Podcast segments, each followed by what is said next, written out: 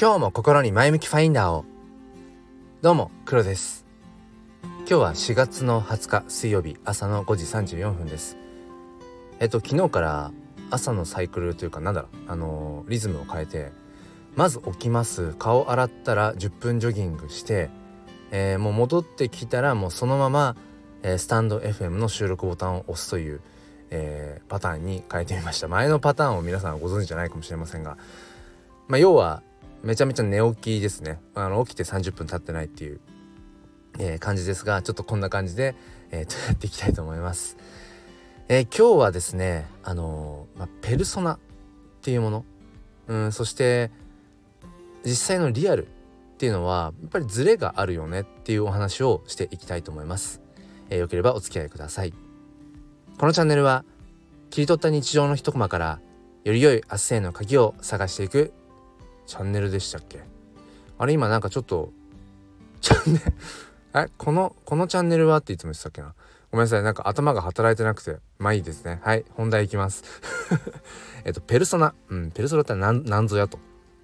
えっとですねあの、まあ、僕は小学校の教員をしているのでいわゆる商売とかね。うんマネタイズとか、えー、マーケティングうんまあその他諸々の、まあ、ビジネスとはちょっとこう、うん、かけ離れたような普段まあ仕事をしているんですけれども、まあ、今並べたような分野っていうのは僕はすごく好きで、うんまあ、ともするといわゆる学級経営っていうふうに言われたりしてね学校現場のそのクラスをどう作っていくか、まあ、この辺りって僕はマネージメントに近かったり、うん、あとはそのいわゆるマーケティングとかビジネスっていうのは結局人の心を掴んでいくっていうなんかこう心理学に直結するような部分とかも僕はあるなと思っていて。だからそういう意味では僕はまあどんなものでもそうなんですけどこの教員っていう仕事に転用できるなと思っていろいろこうアンテナを高くしてね、まあ、日々、まあ、情報を取り入れてそれを自分なりにうん自分の人生にこうカスタマイズしていけないだろうかっていうことをまあ考えてるんですね。で話を戻すとそのペルソナっていうのは結局まあこの商品サービスっていうものをうん、まあ、利用するであろう、えー、例えば世代とかうん、まあ、性別だとか、えー、家族構成だとかうん年収はどれぐらいだろうかとかなんかそういったことをある程度想像した上でこう戦略を練っていくみたいな、まあ、そういう解釈でいいのかなと思っています。えその辺りに詳しい方もし違ったら、え、ツッコミを入れてください。でねその、まあ、ペルソナっていうところで、まあ、僕もよくその SNS をやっている上でね Twitter もそうだし、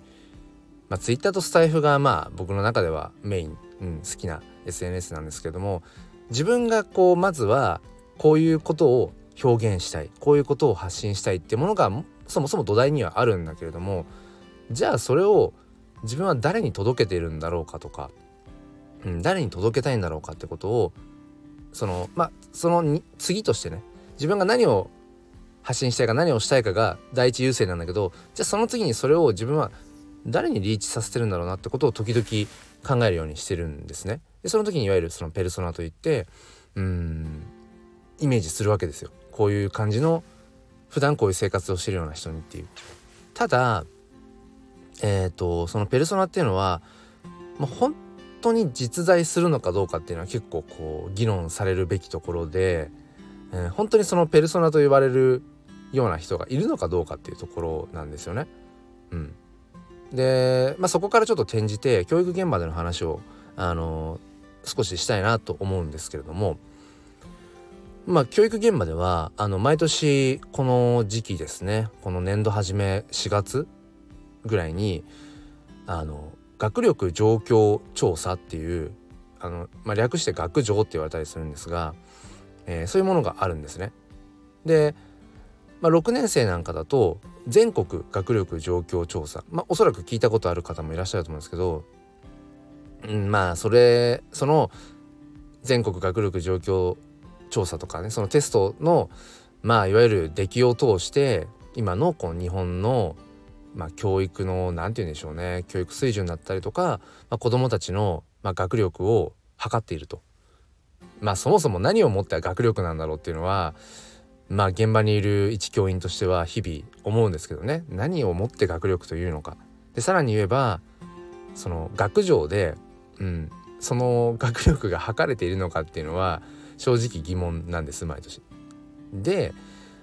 えーまあ、今年は僕また新たなね学年の担任になって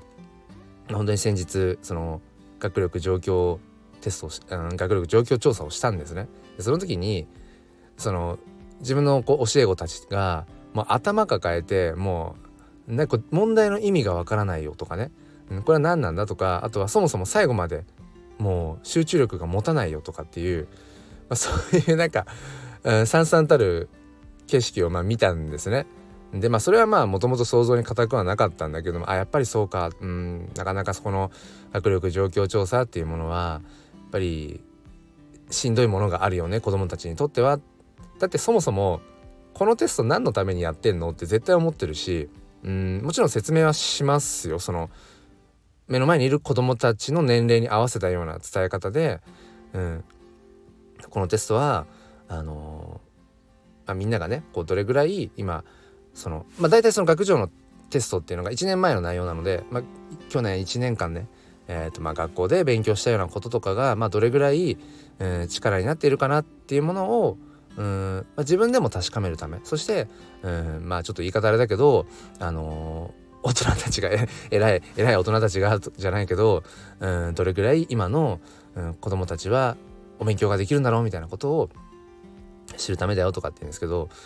まあ、子供からしたらそんなこと知ったこっちゃないし、うん、で大体これが2時間続けてとか2時間続けて間に休憩はあるけれども5分ぐらい。まあでもなんかこう本当に厳粛な感じの雰囲気で2時間やるんですね。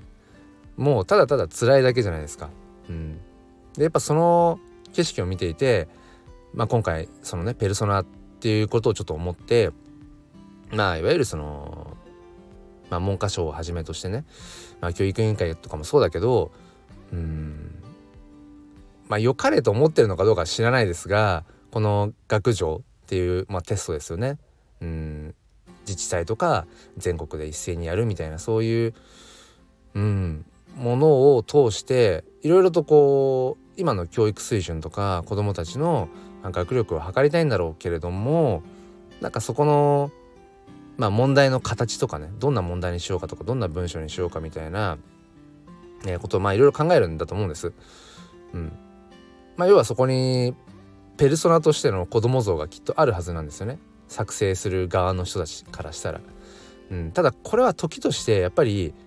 リアルなものとズレはすごくあるよっていうことはやっぱり思います。で当然ねその全国とかその自治体とか一括りの中でその同じ形の同じ形式のテストでやらざるを得ないからどうしたってそのいわゆる平均的な標準標準って言い方は嫌いだな。平均っていうのも別に好きじゃないけどなんか平均的なあたりの子どもたちにこう問うような問題を作った。ら当然そこからうーん少しこう何て言うのかな。学力的にもちょっとこううん低い子たちからするとそれはなんかやっぱり合わないわけだしで一方でその平均的なものよりももう少しこう学力的に高いような子からすればうんなんか簡単だなって感じるんだろうしこれはもうどこまで行ってもうん一つのテストでやる上はね上で、うん、それはもうズレは生じるのはしょうがないよなっていうふうに思うんですけれどもなんかねやっぱその姿を見てる時にやっぱりまたね話が戻りますけどこれでどんな学力が測れてるんだろうか、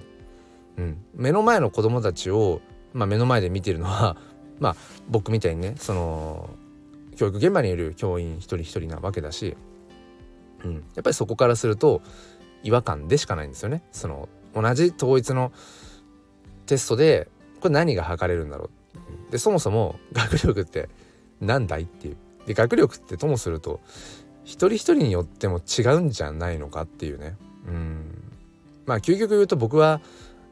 その子供たちが培っていくべきものはその生きる力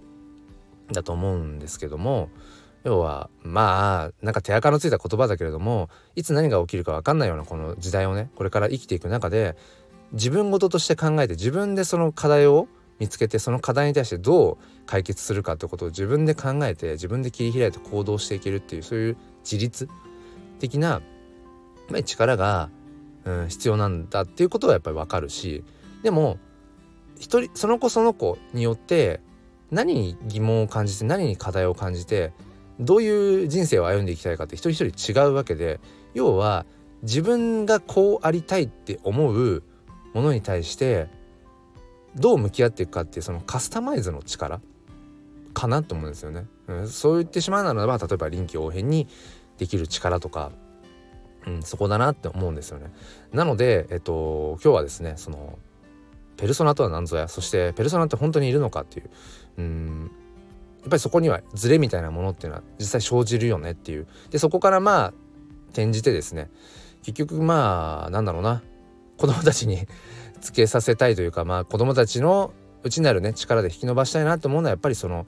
自分が何にどう何をどう思うのか。そしてそれに対してじゃあどう考えてどう行動していくのかっていうそういう、うん、なんか自分をカスタマイズ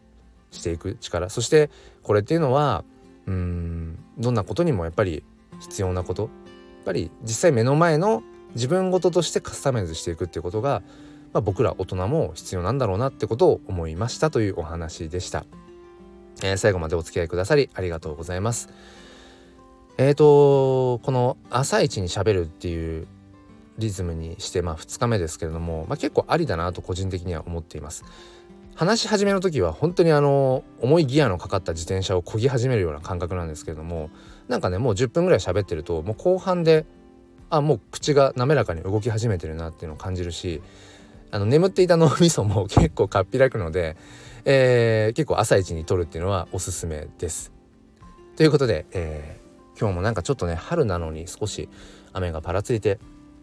なんとなく肌寒いですが皆さんあの体をね壊さないようにあのとかご自愛いただければと思います。それでは今日も心に前向きファインダーを良い一日を。ではまた。